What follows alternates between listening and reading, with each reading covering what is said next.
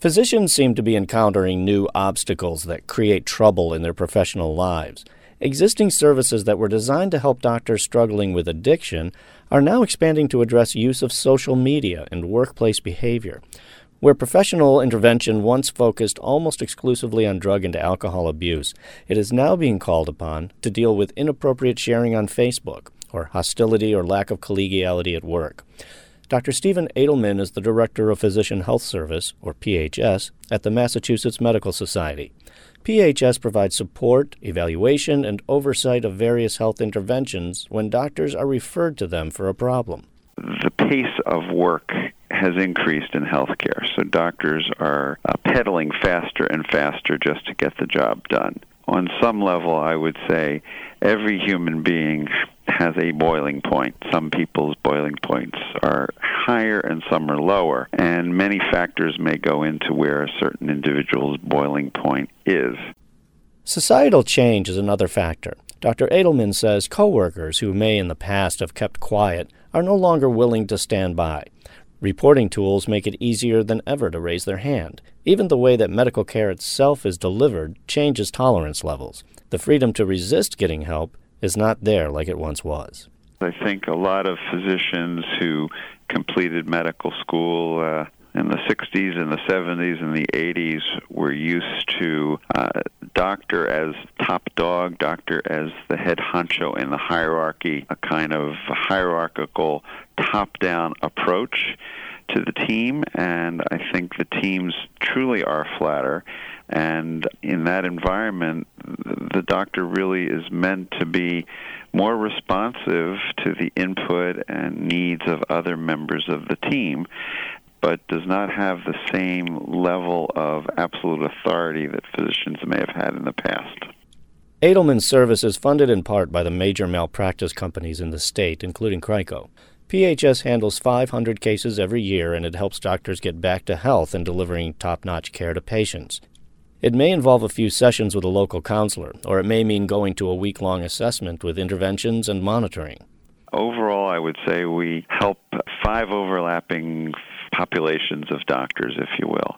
Those with drug and alcohol issues, those with major psychiatric problems, those who demonstrate unprofessional behavior in the workplace, often known as disruptive behavior, those with neurocognitive challenges and other medical problems that may affect their ability to practice. And last but not least, those with occupational stress and burnout. And the occupational stress and burnout often contributes to all the other problems that I just mentioned. In recent years, Dr. Adelman says social media has come into play whether you're an adolescent or or a young adult or a practicing physician, there are more ways of getting in trouble now than ever. So here at PHS, we have seen some physicians get themselves into some difficult situations because of uh, cell phone use, because of texting, because of things they've posted on social media sites such as uh, Twitter or Facebook or Instagram. You know, as as an attorney once said to me many many years ago, don't write anything in an email that you would, wouldn't want on a billboard in Times Square, and I think the same thing applies to anything you post on a social media site because it can ultimately end up all over the place and having unintended consequences that you never envisioned. One of the agencies that works with physicians referred by PHS to help with social media issues is Professional Renewal Center in Lawrence, Kansas. Betsy Williams is the clinical director. Her agency provides evaluations and treatment for physicians after a referral for performance issues, usually related to behavior and addiction. Williams says problems with texting or posting on Facebook fall under the category of boundary violations. The ease of sending an inappropriate message or photograph to a patient or to a colleague is a key factor. For example, we have seen physicians who have posted pictures of themselves, you know, in the hospital setting at a party clinking beer bottles. Obviously, it's a problem to be consuming alcohol at your place of work, particularly when you are a physician. You know, I think sometimes they don't think about how public social media is and they don't think necessarily about all the consequences of that behavior. Williams says the nature of the problem arising from doctors using social media varies. An isolated incident may not be as worrisome as behavior that is part of a pattern. Yet a single episode of enough severity, such as sending a naked photo, will probably raise a redder flag.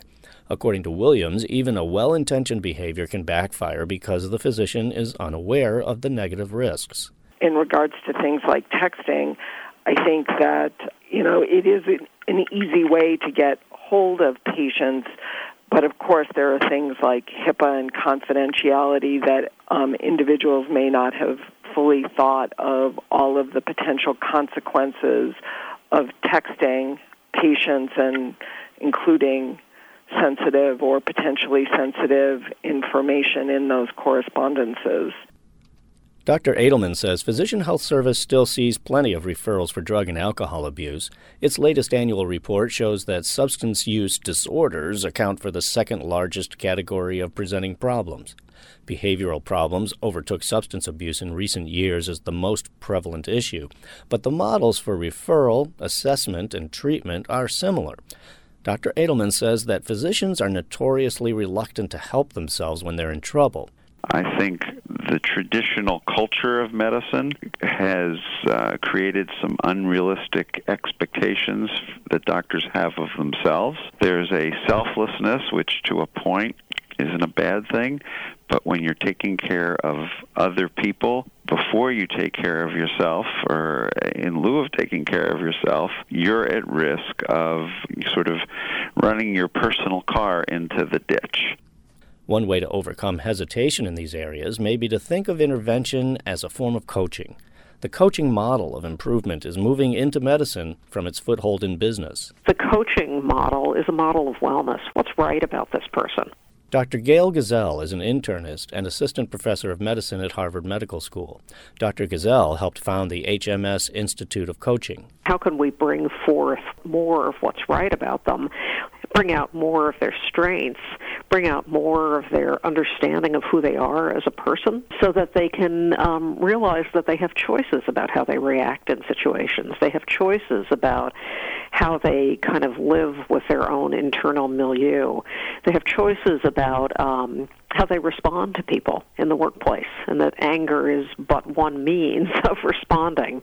So it's it's it's quite an opportunity for physicians who typically have never taken the time to look within.